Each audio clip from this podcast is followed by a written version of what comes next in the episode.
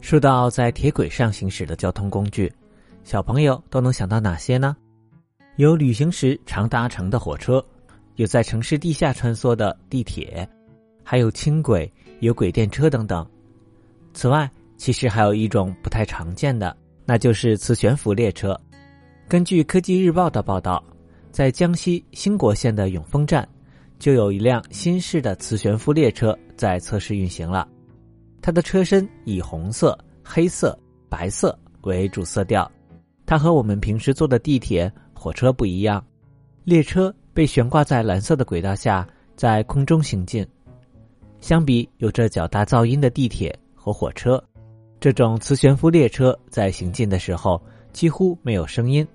它是我国制造的世界上第一列稀土永磁磁悬浮空轨列车。可能有些小朋友已经听说过，甚至坐过磁悬浮列车。磁悬浮列车是利用磁铁的相同磁极会互相排斥的原理，让列车的车体和轨道相排斥，这样就不会直接接触，而是让列车悬浮在轨道的上空。因为车轮和轨道之间的摩擦力没有了，这样只需要很小的动力就可以让列车行进了。在我国的上海。北京和长沙都有运营中的磁悬浮列车线路，不过那些磁悬浮列车并不是悬挂在空中的，使用的磁悬浮技术也和这次测试的磁悬浮空轨列车不同。之前使用的都是电磁悬浮技术，就是列车在运行的时候需要消耗大量的电，才能让列车悬浮在轨道上方，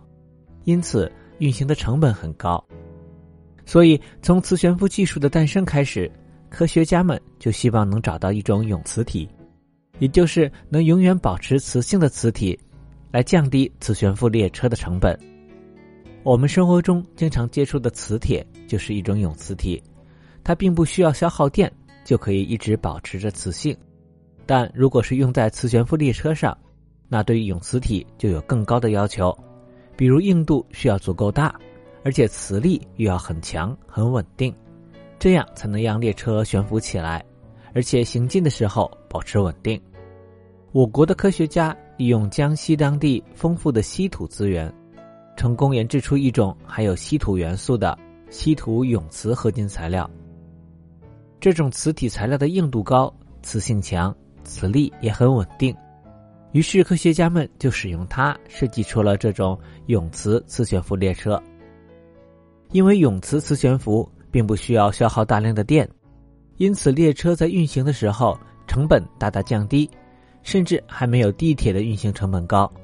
行驶起来不但速度快，而且还非常的安静。并且这次测试的磁悬浮列车是一辆悬挂在空中轨道的空轨列车，这还不用占用地面的空间，修建的成本低，也容易改建和扩建。不过，空轨列车在载客量上受到了较大的限制。目前，它还是一种低速小运量的交通工具，一般只能用在中小城市的轨道交通，或者作为主力交通网的补充。